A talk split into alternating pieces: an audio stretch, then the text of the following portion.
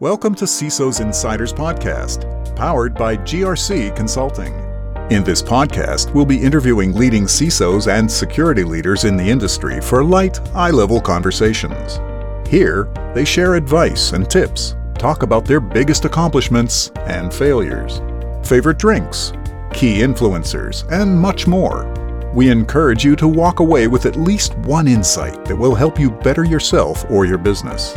Thank you for joining us, and we hope you enjoyed today's episode.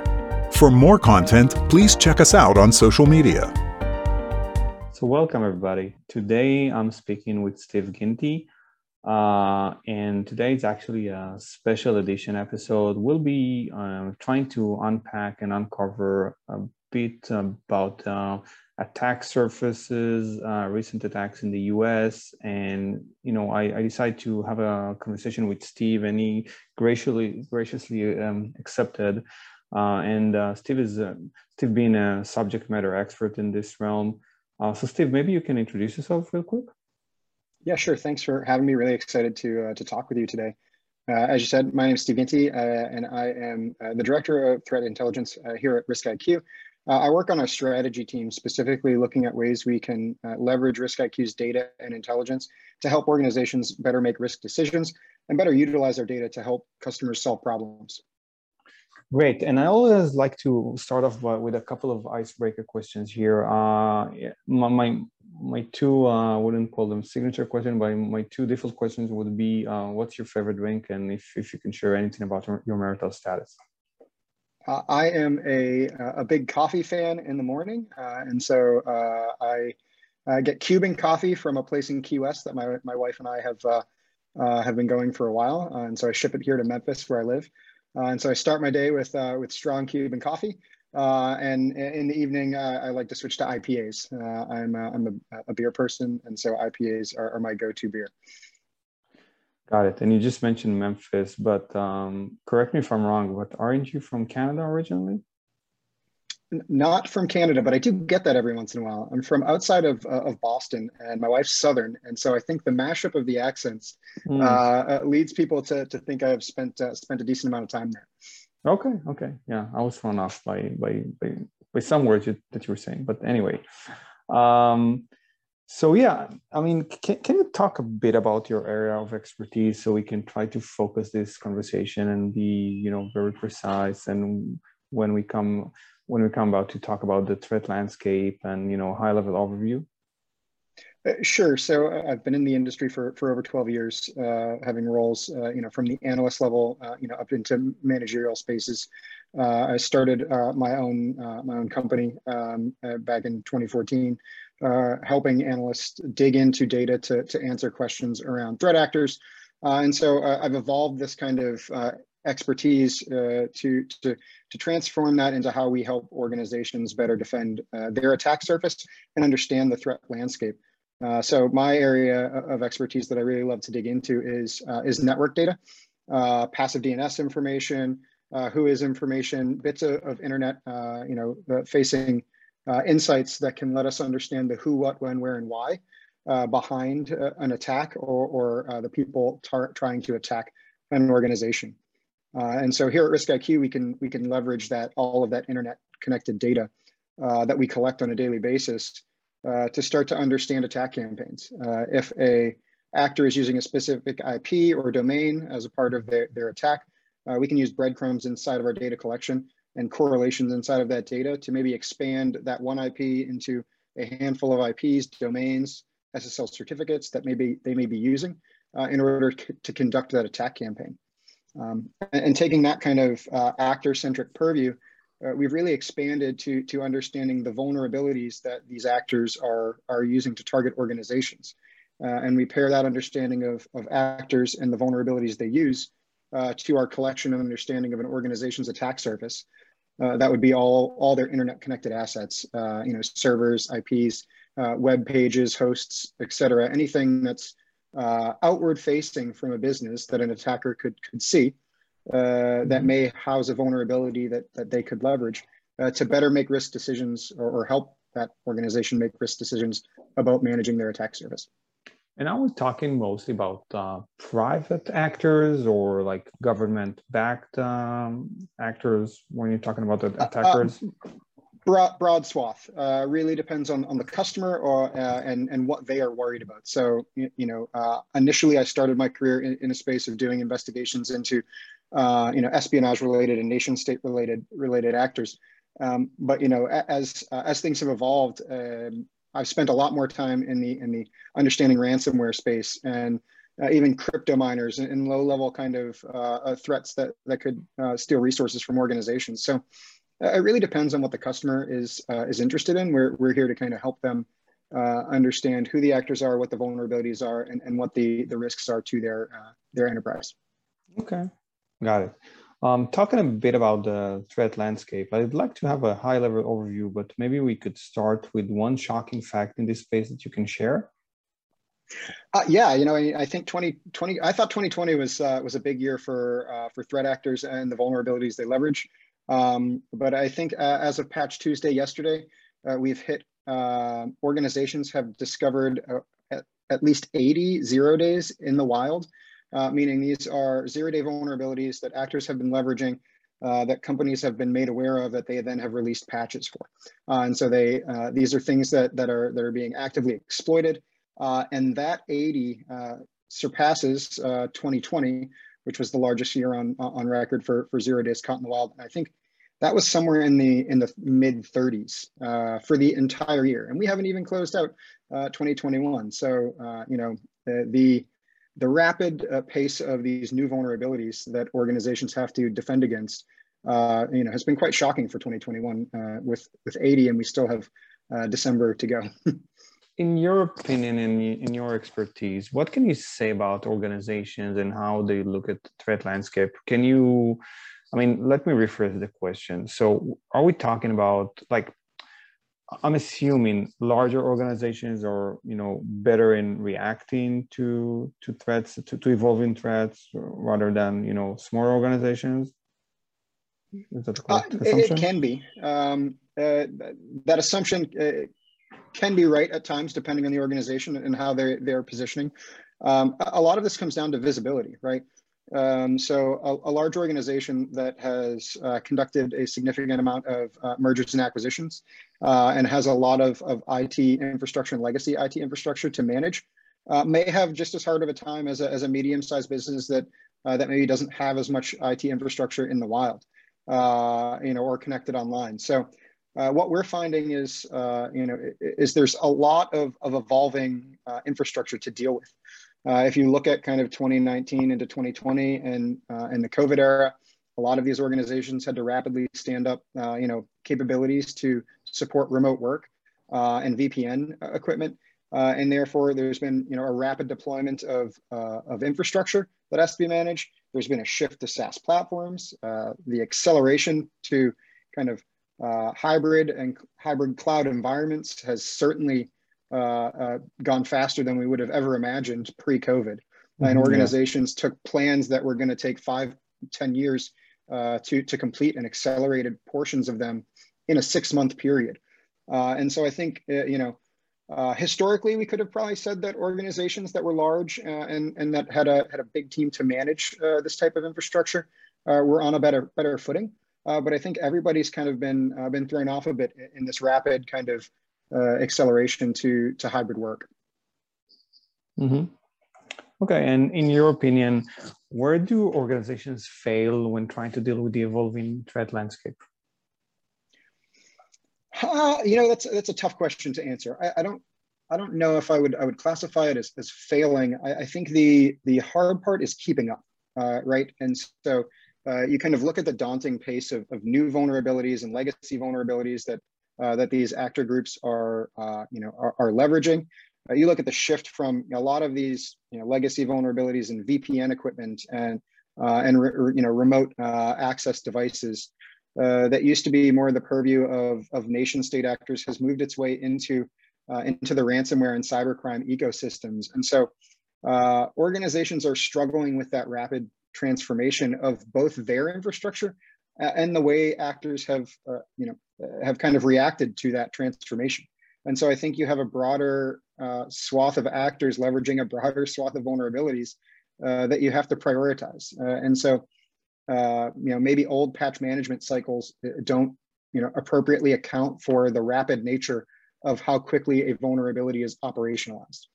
Uh, so, you know, if we look at 2021 and, and a lot of the examples that the Risk IQ research and intelligence teams have, have dug into, you know, the, the most like glaring kind of issue I see is uh, and that we've noted is you know the time to uh, you know the time to patch has been compressed uh, from the time a you know a, a, vulnerability is announced and a patch is released. Uh, it's been roughly you know one to two weeks before ransomware actors or cyber criminals have started to leverage that vulnerability in the wild. Um, mm-hmm. and, and so this wasn't always the case. You usually had a lot longer time to uh, you know to uh, to deal with the issue and, and to patch. Uh, and so that compressed timeline is really putting a lot of strain on organizations, I think. Mm-hmm. Okay, but do you do you have like any specific recommendations to to organizations on on what they can do better? I mean, the way we're trying to help uh, is to you know is to help with the, that priority decision uh, right? If you understand the actors that are that have targeted you, or or the type of actors that are targeting you, uh, and the vulnerabilities that they've historically used and currently use, uh, you can prioritize those vulnerabilities in, in your patch cycle quicker. Um, uh, you know, so kind of providing that insight into the threat actor who may be, you know, most worrisome for your organization, uh, and the vulnerabilities that they use to to target organizations. Uh, may help you make better risk decisions and and elevate that you know that patch uh, to a higher status. Um, you know, you look at uh, it, you know, it's every month there's a new critical vulnerability in some type of networking gear or VPN device or, or what have you. Uh, and so, you know, I imagine that that you know, patch management teams are are kind of numb to the effects of uh, of all of these releases, right? Uh, and therefore, you know, we're trying to empower you know security operations groups and practitioners inside of organizations to make better or have better understanding of the actors and the, and the vulnerabilities that they use uh, so that they can work and partner with their vulnerability management team uh, you know to ensure the appropriate you know equipment is patched mm-hmm. So how do you feel organizations should combine vulnerability intelligence and threat intelligence I, think this is uh, you know this is going to be one piece that's key to you know to to addressing this kind of daunting pace that organizations are, are, are up against in uh, you know vulnerability disclosures.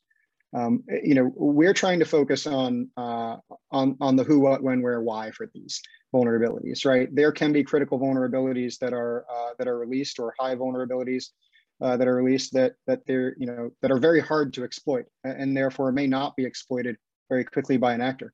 Uh, there are those vulnerabilities that are released and proof of concept code uh, is available on GitHub within you know six days. Uh, and therefore the likelihood that a broader swath of actors is going to operationalize that information is higher. Uh, and so combining an understanding of the vulnerability uh, and how difficult it, it is to exploit, uh, combined with the intelligence uh, around you know proof of concept code available, actively exploited in the wild, known groups attributed to, to using this vulnerability, uh, are the pieces we're trying to bring together to, to make this uh, easier to, to deal with um, you know, because there's there's only a small tranche of vulnerabilities that are uh, that are actively leveraged in, in given products uh, on a consistent basis.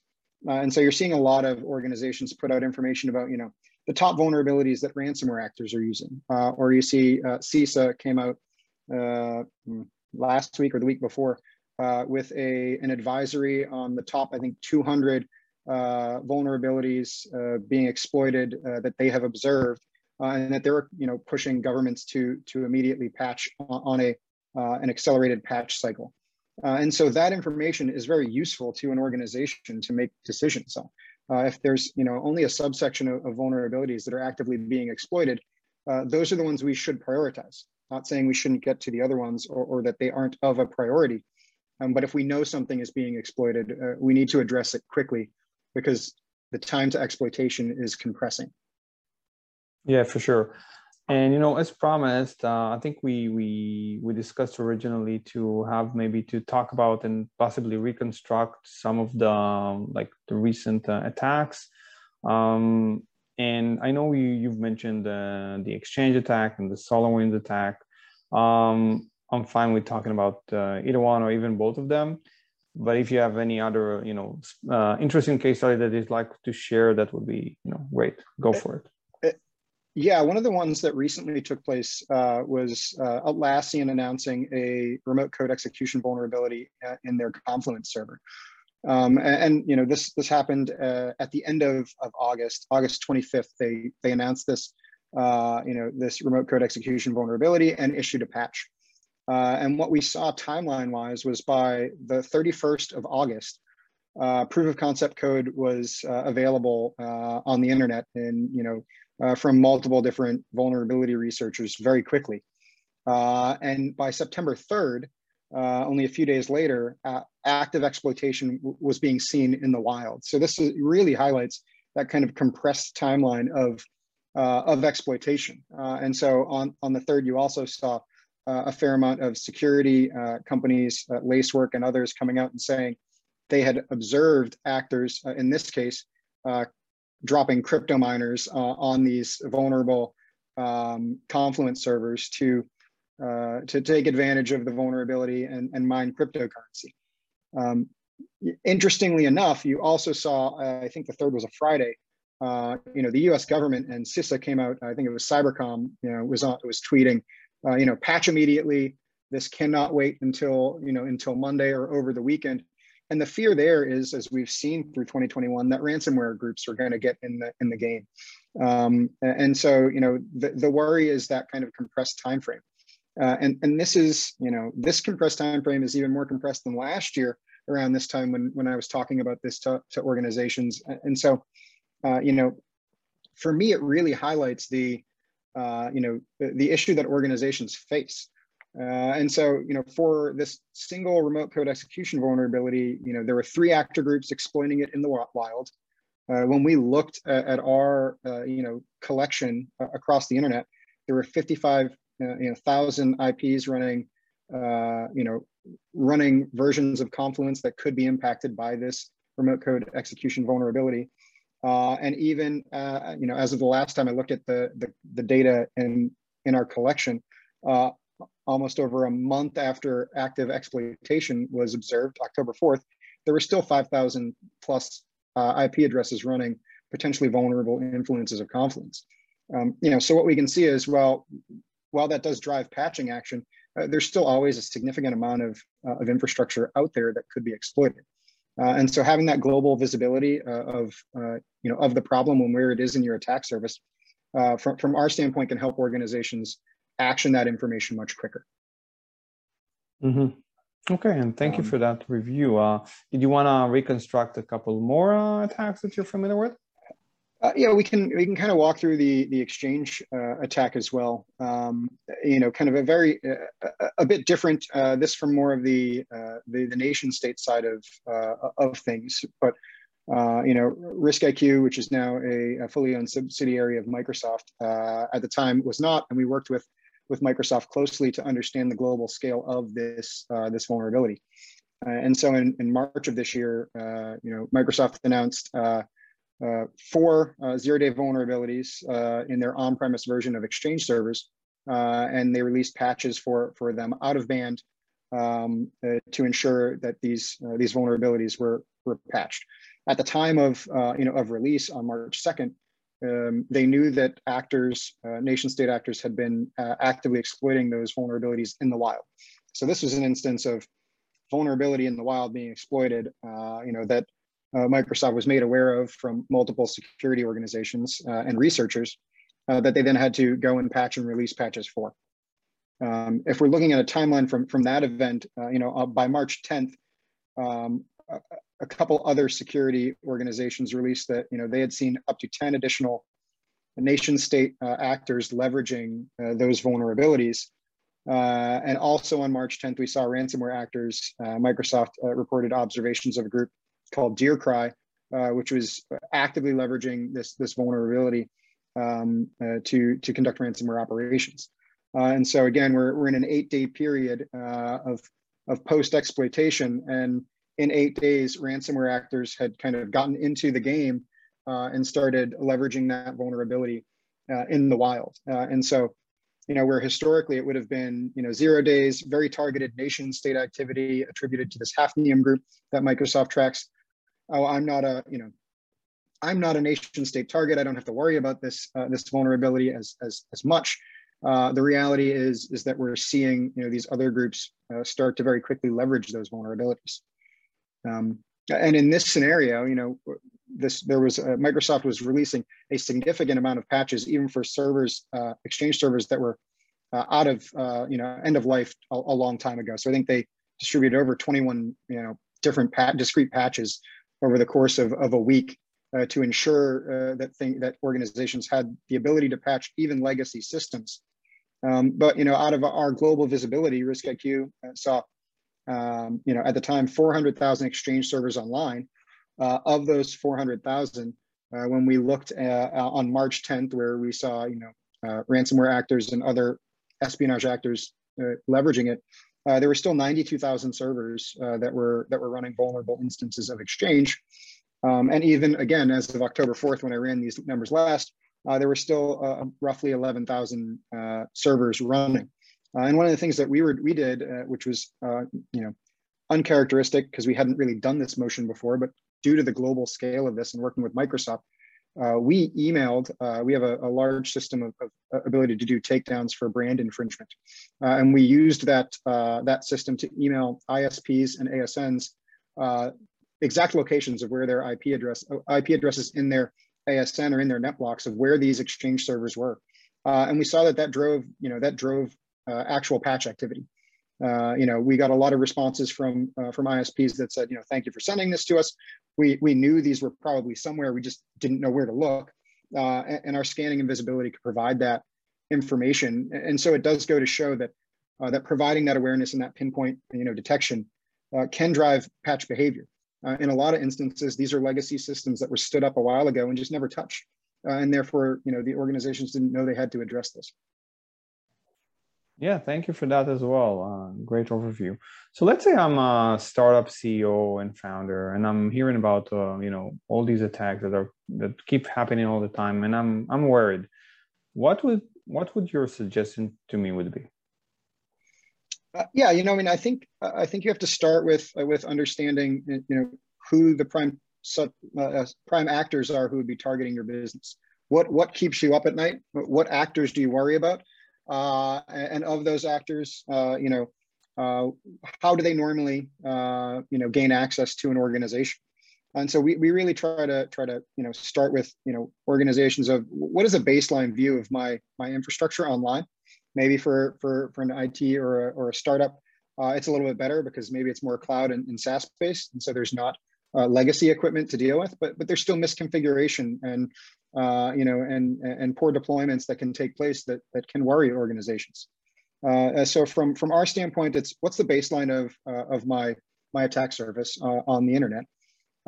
what are the actors that are targeting my industry that I'm worried about? uh, and how do they normally gain access, uh, and then prioritizing an understanding of, of if those those avenues uh, of attack exist in your uh, in your infrastructure. Um, you know, and, and, shameless plug, we have a community product that can help you with this, right? Uh, you can come into our, our, our RiskIQ community uh, and trial our Illuminate product, which gives you a you know very baseline snapshot of your attack surface. What we know of you based on our discovery algorithms uh, that is connected to the internet uh, and what your exposures may be. Uh, and that can be a very good starting point for awareness uh, to just know, uh, you know, what is that snapshot view um, of my internet connected infrastructure. Mm-hmm. And would you say that service would be complementary to like a risk assessment service, or is that like a, a replacement for a risk assessment in your opinion? Um, I, I, don't think it's a replacement uh, because we're taking an outside uh, outside in view, uh, and so we're using our global collection to make uh, an assessment of your organization based on our knowledge.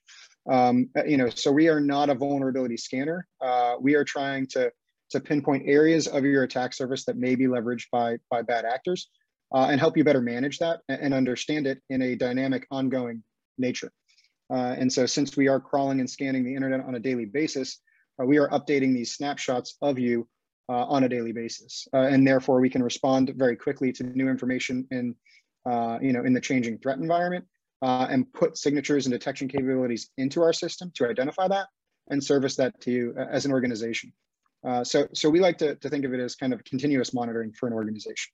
Uh, not necessarily, you know, better than or replaceable to, to a risk assessment, um, but a way to, to provide situational awareness to uh, you know your executive team and your security operations group uh, to make better risk decisions.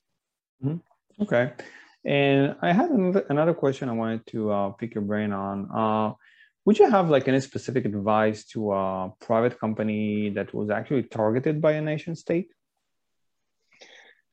I mean, that's a hard one. Um, you know, if you, I know, if you don't have experience in, uh, if you don't have experience in, in, in, responding to that, you know, I think the, uh, you know, the best uh, thing to do is to, is to call in experts, right? It can be very hard to recover from, from that type of activity. Uh, and there can be very specific, uh, you know, knowledge uh, of the group, of the actor, that a third party incident response company could really assist with and probably help you remediate in a much faster way uh, than trying to than trying to go it alone. Uh, there's you know there's a lot of work being done on a daily basis in the industry to uh, to respond and understand these actor groups. Um, you know, and being able to leverage that uh, from a firm that is doing that type of response on a daily basis uh, is probably the best the best route to go. Um, uh, because you know we can do we do research and we understand these vulnerabilities from an external perspective, but once an actor is inside of a network, um, that's really outside of our, our purview uh, from Risk IQ's perspective, and we partner with other organizations who do incident response to understand that. Yeah, and what would you say about uh, calling in the authorities for? I mean, if you uh, yeah, the the you know I mean working with uh, with law enforcement uh, and and those organizations can be um, uh, you know can be fruitful at times. it can also uh, put certain responsibilities on an organization, and therefore I would I would defer to the location that they're in and uh, the law enforcement organizations that they would they would be in contact with. Um, I, certainly think it's a valuable resource, um, and you know I mentioned CISA earlier. They are a great resource for understanding uh, broad scopes of, of, these types of actors from a U.S. perspective, uh, whether it's ransomware or nation state. Um, but I do know that that uh, disclosing this to law enforcement comes with other legal hurdles. So uh, I don't want to fully make that recommendation uh, without understanding the industry that that organization is in. Okay, thank you so much for the discussion so far, Steve. Uh, any anything, uh, any final notes before we wrap this up? Yeah, I, I mentioned the community platform earlier, uh, and so I just kind of want to reiterate that uh, that we do offer kind of a community-based uh, access uh, to Risk IQ data. So organizations that are that are just getting into this space or, or, curious about what we offer can go to community.riskiq.com and can register for a free account. That gives you access to to a slice of our data It'll let you trial this, um, this Illuminate attack surface platform. Uh, and, and, even if you don't decide to purchase any services, uh, your community, community account is still active uh, and you can still interact with our, our threat intelligence portal and our data to conduct investigations. Uh, so we're very big in, in kind of engaging the community uh, and providing a, a, free tranche of service. So uh, I would encourage anybody who's interested to, to certainly go and register for an account and poke around at the data. Okay, sounds good. Um, Thank you so so much for taking the time, Steve. Uh, I enjoyed talking with you. Uh, uh, this was a bit of, a, as I told you, like a special edition episode today. Uh, we we decided we want to tackle a few, uh, you know, um, specific uh, topics. One of them would be, you know, the the threat intelligence landscape. So, thank you again for uh, agreeing to um, to be on this podcast today. Uh, I hope uh, your answers would, you know, bear some fruits and information for our listeners. And yeah, thank you again for taking the time. Yeah, appreciate it. Thank you for having me, and uh, thank you to your listeners for for for paying attention for for a couple minutes. Thank you. Have a good one.